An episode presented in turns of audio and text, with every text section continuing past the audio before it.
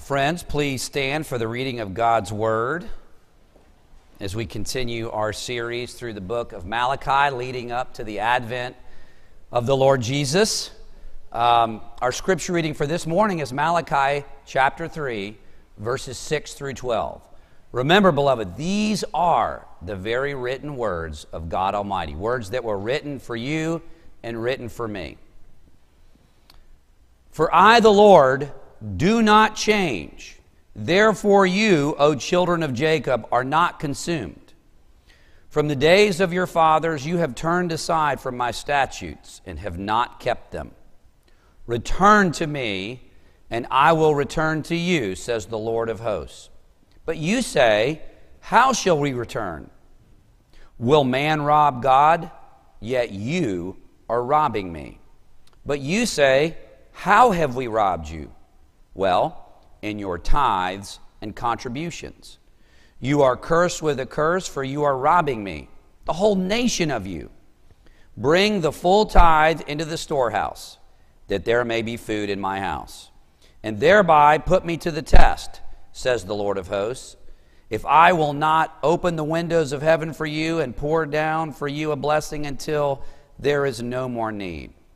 I will rebuke the devourer for you. That's probably some kind of insect. So that it will not destroy the fruits of your soil, and your vine in the field shall not fail to bear, says the Lord of hosts.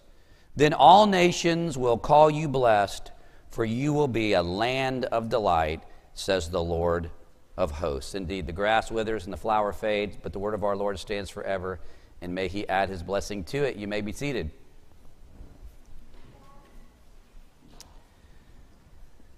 So I've told you before, probably more than once, that I grew up literally about five miles from where Jim and Tammy Faye Bakker got their start in building their televangelism empire. Not, not far at all from where I grew up. In 1974, they launched what became known, as the PTL uh, network and club with half a dozen friends by 1987, they stood in the midst of a veritable ministry empire that included their own satellite network, a 2,300 acre theme park that was visited at its height by more than 6 million people a year. They enjoyed countless followers. Well, by 1989, it all came crashing down.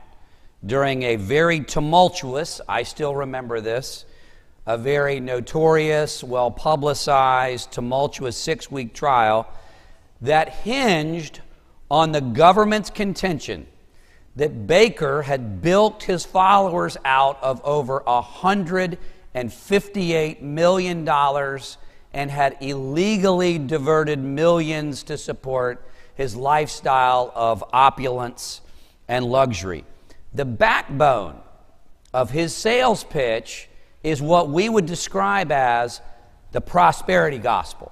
Okay, the way that he would try to legitimize his ministry, the ways that he would try to encourage his viewers to give and give and give and give. And the prosperity gospel is the belief that financial and physical well being and blessing are always the will of God.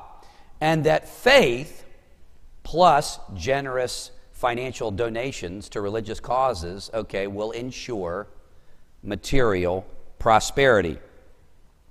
Bakker was ultimately convicted on all 24 counts of fraud and conspiracy, and he served six years in federal prison.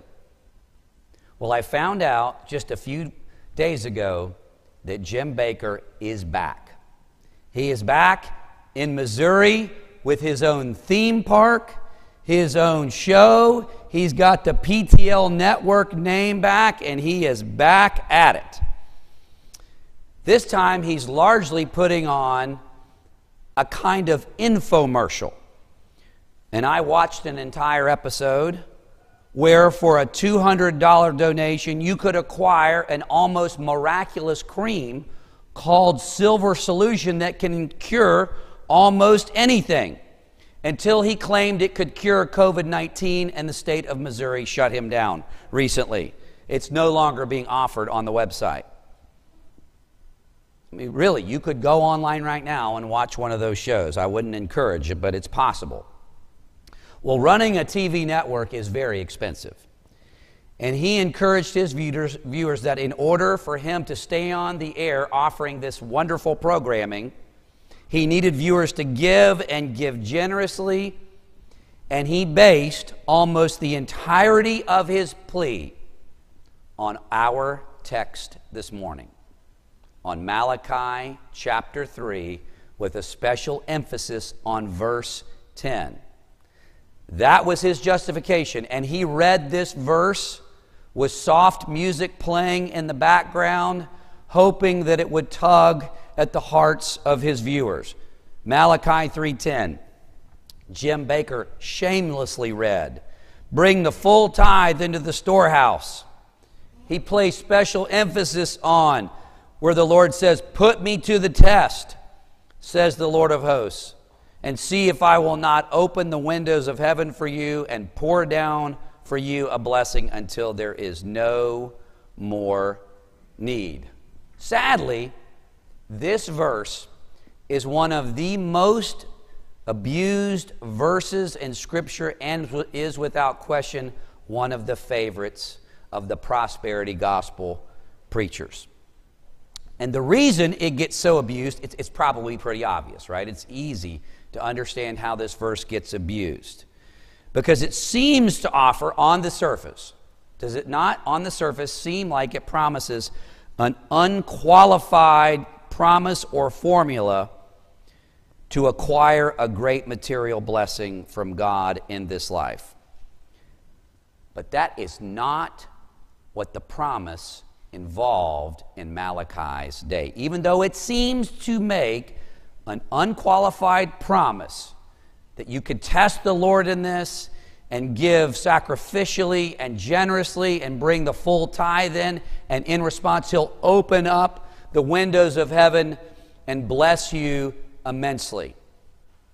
Okay? The ways that pre- TV preachers have distorted this are not, are not accurate. Um, nor is this text ap- applicable for us in like a one to one fashion today. This was a specific promise given to a specific and particular people in a particular context. Now, there are other texts of Scripture that, that, uh, that are directly addressed to a particular people, but maybe broader principles can be applied to our day and age. And that's true here, but my point is it's not a one to one. We can't just name and claim this verse and expect our storehouses, if you will, our bank accounts to fill up. Okay, let's remember the context of Malachi. This is about 400 years before the birth of Jesus Christ and the people of God had grown apathetic and indifferent. Do you remember by this point in Malachi why people had grown apathetic and indifferent? You might even say they had grown disillusioned because they read the promises of the prophets and they were hopefully expecting to be, um, to be delivered through God's promised Messiah, and that had not come yet. They were still under the power and tyranny of the Medo Persians. The Messiah had not come.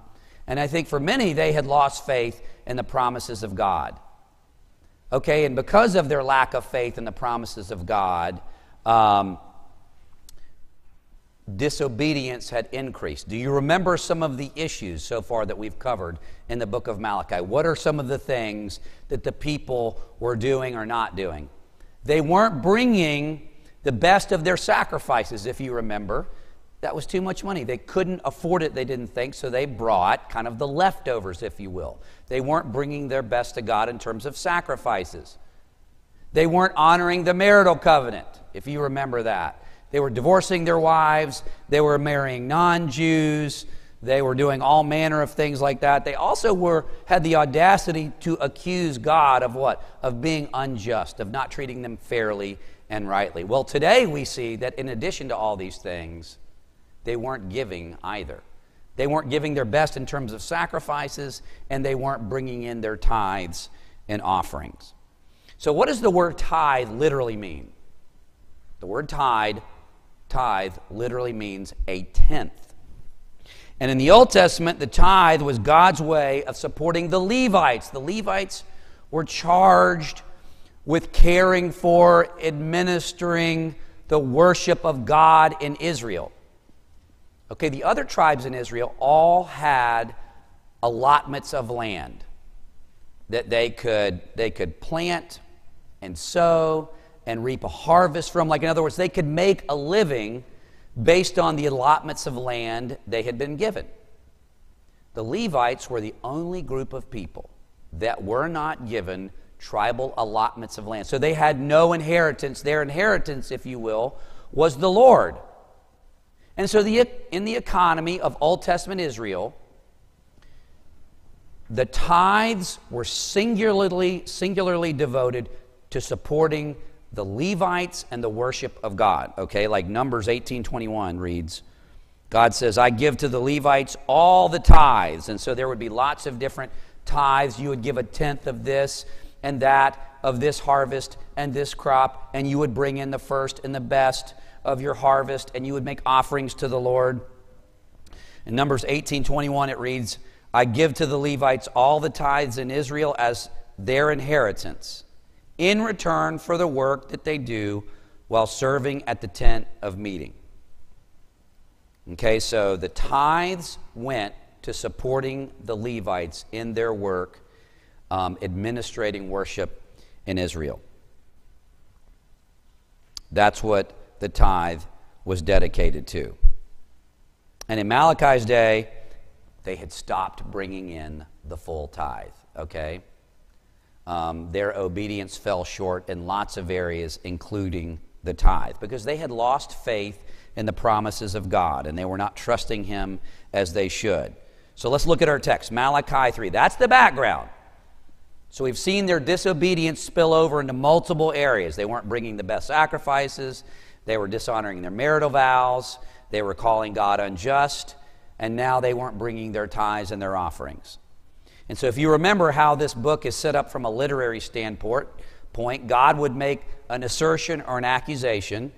He'll say, You're not doing this or you are doing that. And then the people act shocked and they say, Well, how are we doing this? In what ways are we guilty? And then the Lord explains how. That that dynamic's going to happen again here. Malachi 3, verse 6 For I, Yahweh, do not change, therefore you, O children of Jacob, are not consumed. What he's saying here is that, yes, while you're unfaithful and you do change in terms of your love for me, I never change.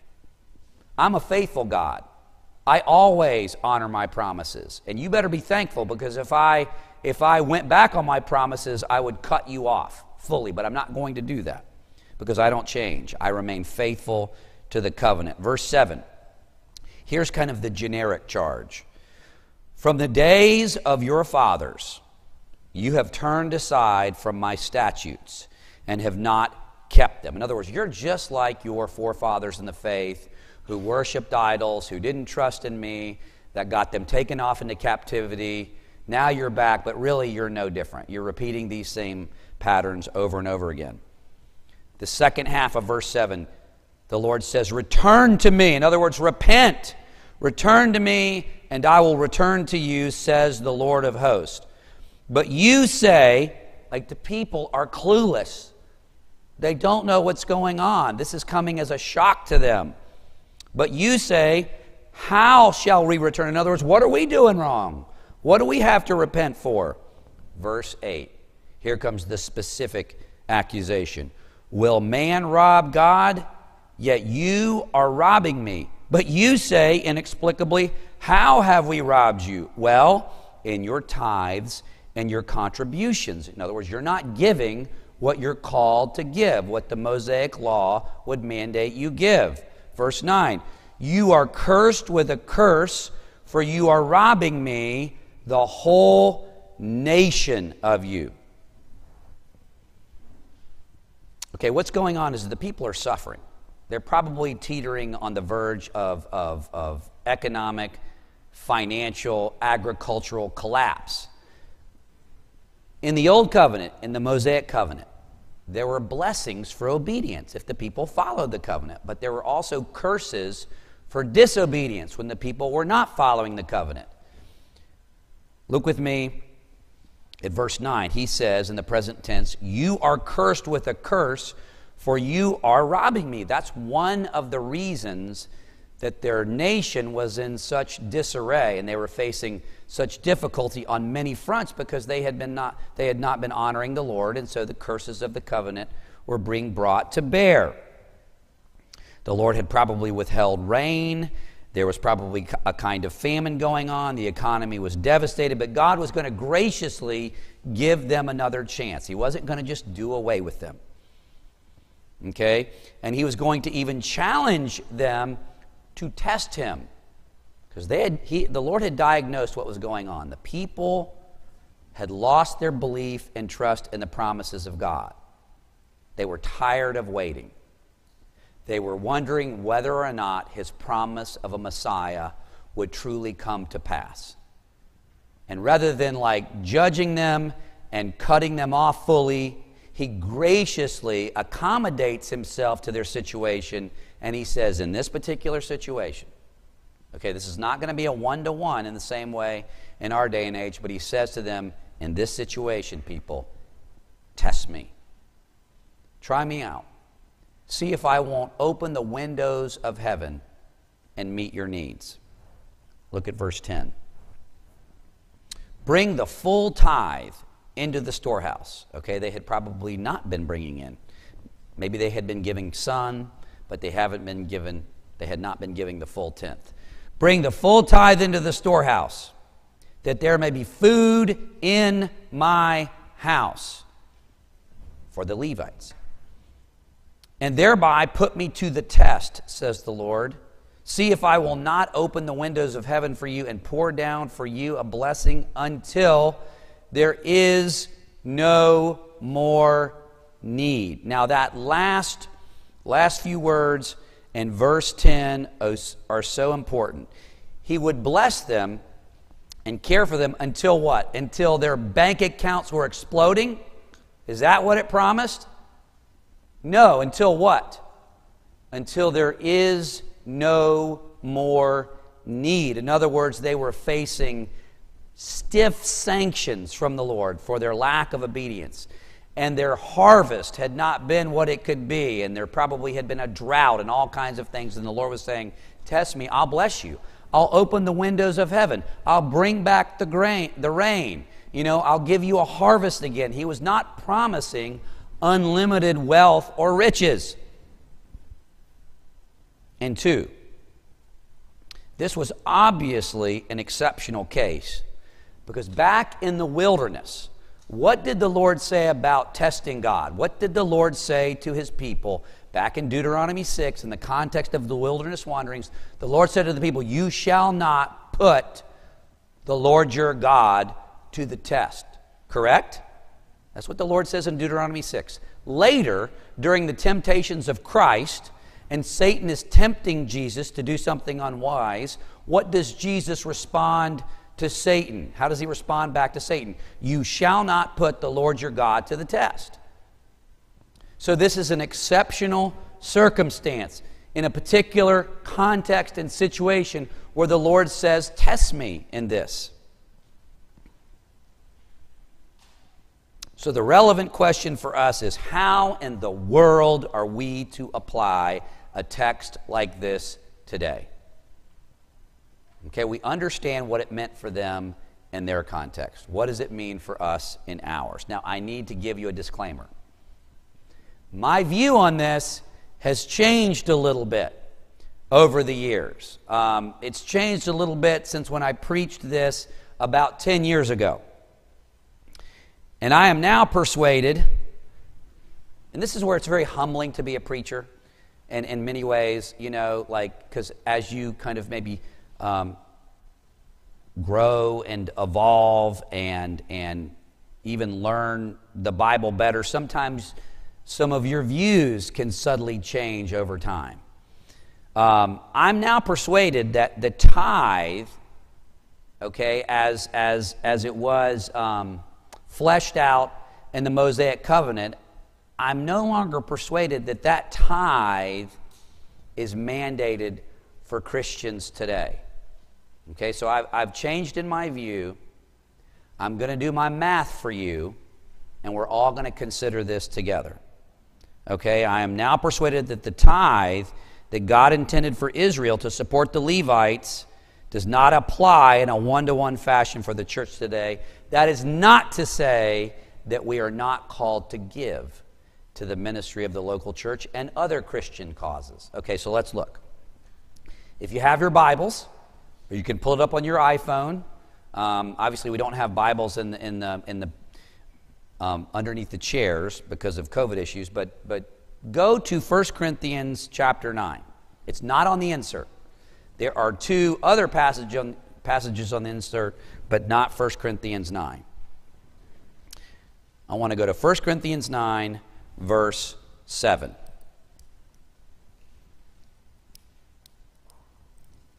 The context of 1 Corinthians 9 is the Apostle Paul is telling the Corinthian church, he's saying to them that he's giving up his right to require financial support from them. Ultimately, because he doesn't want to be a he doesn't want it to be a stumbling block. He doesn't want people to think that he's ministering to them to them because of the money. He doesn't want that to get into the way of preaching Christ. He doesn't want people to think he's trying to get rich off them. So he gives up his right to require financial support from the Corinthians, okay? But in so doing, we're going to understand his argument for why he thinks he has the right to it. But again, he's freely giving it up. He has the freedom to require it, but he's giving up his freedom. I think it's very telling how he establishes that principle. Okay? 1 Corinthians 9, verse 7. Paul writes, Who serves as a soldier at his own expense? Who plants a vineyard and does not eat its grapes? Who tends a flock and does not drink the milk? In other words, he's asking his readers, Who works for free? Who engages in their vocational employment and doesn't get compensated for it, okay? Continuing on, verse 8. He clarifies this isn't just his opinion, okay? Do I say this merely on human authority? Okay, he's saying this is not just my opinion. He writes, Doesn't the law say the same thing? Okay, verse 9. For it is written in the law of Moses. All right, so stop there. What you might expect is for Paul to now quote from the tithe of the Old Testament. If there was ever a time for him to root his argument in the tithe, this would be it. You know, I could require you to support my ministry on the basis of the tithe, but I'm not going to. That's not what he does. He cites another Old Testament verse. Let's look. Verse 9 For it is written in the law of Moses. Now, this seems so obscure. Do not muzzle an ox while it is treading out the grain. That's Deuteronomy 25 4. So he's saying, in the same way, you shouldn't muzzle an ox while it's treading out the grain. You should allow the ox to eat and partake of some of its labor. He's going to say that's kind of just a general principle. And if that's true there, it's a comparison from a lesser to greater to a greater. If that's true there, then how much more true is it is it true of those who, who labor in vocational ministry? So he doesn't quote from the tithe. He doesn't quote from Malachi 3. He quotes from Deuteronomy 25 4. Quote, Do not muzzle the ox while it's treading out the grain. And then he explains it. Is it about oxen? that God is concerned, then go to verse 14.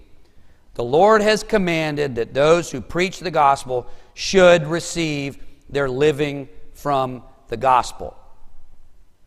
He's saying, I could require financial support from you because I'm laboring for you. I am preaching the gospel to you. I am shepherding you. I'm caring for you. Okay? And he's saying that's just the right thing to do in general. Is it not obvious to support those who are, who are ministering to you? Okay, now look at your insert. The bottom one, 1 Timothy 5 17 and 18. And so Paul is teaching Timothy for how Timothy, you know, what Timothy's to teach when Timothy goes and visits some of these local churches and whatnot. And so he's going to teach Timothy that there are some elders in the church, those elders who primarily preach and teach. He's going to tell Timothy, those elders who preach and teach, those elders are entitled to compensation. Okay? So let's look here. 1 Timothy 5 17 and 18 he writes, Let the elders who rule well be considered worthy of double honor. That word double honors like a Hebrew idiom for they should get paid. Especially those who labor in preaching and teaching. And so, within our form of government, we have some elders who are ruling elders who, who rule and govern and shepherd, but then other elders, like pastors, are focused on preaching and teaching. And he's saying those elders who are preaching and teaching, essentially devoting all of their lives to preaching and teaching, those elders should be compensated. Notice the text that he cites. 1 Timothy 5:18 for the scripture says this should be familiar now do not muzzle an ox while it treads out the grain there's Deuteronomy 25:4 again and He's going to quote from the ministry of Jesus when Jesus sends out the 72 and quote, the laborer deserves his wages. That's what Jesus said when he sent out the 72, and he said, Don't take a knapsack, don't take money. You'll get supported by those in whose houses you stay. And then Jesus says, The laborer is worthy of his wages. So, in two key situations, when it comes to supporting the ministry of the local church. Paul does not root his argument in the tithe, but just in the greater principle that people who labor in a particular matter should get paid for doing that. Because, like, pastors are not Levites. We're not the New Testament Levites. Who are the New Testament Levites? You. Okay? Nate, Nine, Chris, and Dave, we're not New Testament priests, we're pastors. All of Christians are the priesthood of believers. Okay, and there are some new things in the new covenant. So God calls his people based on these principles to give to the ministry of the local church. Okay, what's the what's the relevant question? So you're like, well, if I think a lot of ministers probably even true with me. One of the reasons, I think one of the reasons that, that ministers are, are reluctant to go here is that they're worried that if the tithe is not normative, if, if the tithe is not morally binding on the Lord's people, what do you think some ministers and sessions are, are worried about? They're worried that no one will give. If there's not some kind of standard that's that's normative. There, there's a concern that maybe people won't give. Well, that's not the concern. God's people are amazingly generous. And that concern should never drive our interpretation of God's word. Look with me at 2 Corinthians 9, verses 7 and 8. Even though the Bible doesn't like set out an absolute percentage by which you should give in the new covenant to the church and other Christian causes, we've got some wonderful criteria here. In 2 Corinthians 9, what's going on is the Apostle Paul is raising money from Gentile churches to support famine relief back in Jerusalem. In Jerusalem, where the mother church was, there was a famine, there was great difficulty. The church in Jerusalem was suffering the church in Jerusalem was primarily composed of what? Of Jews. And so, Paul, when he goes out on these missionary journeys, he's raising support to bring back a substantial financial relief gift for the mother church in Jerusalem, largely from Gentile churches, to be a blessing to the church in Jerusalem and and to try to bring unity between Jew and Gentile. Sometimes the Jews would look down on Gentile Christians. Well, if the Gentile Christians are offering this incredible gift, what does that do? Okay, that could that should like burn uh, that should like pour out burning coals on the consciences of the believing Jews. Like like you know, it was a it was an act of of unity. So at any rate, so Paul is out in these churches, okay, that he's planted, and he's raising money, okay, to go take back. What criteria does he give? He doesn't tell them you got to give 10%. What does he say? 1 Corinthians 9, 7, and 8. Each of you should give what you have decided in your heart to give, not reluctantly or under compulsion, for God loves a cheerful giver. And God is able to bless you abundantly. That's not just talking about financially, you know. If you trust Him, He will care for you so that in all things, at all times, having all that you need, you will abound in every good work. In other words, this is going to be so good for your sanctification and your growth in the Lord. So the criteria that Paul establishes are as follows give. He calls on God's people to give. Okay? It's not if you give, it's just what you give. Give to the Lord's people, not reluctantly. Okay? Don't be stingy or close fisted. Give not reluctantly or what? Or under compulsion. Don't just give because you have to, give because you want to. He says, because God does what? God loves a cheerful giver. People who are captivated by the grace of God in Christ Jesus can't help but be generous as it relates to supporting the ministry of the local church and other wonderful Christian causes.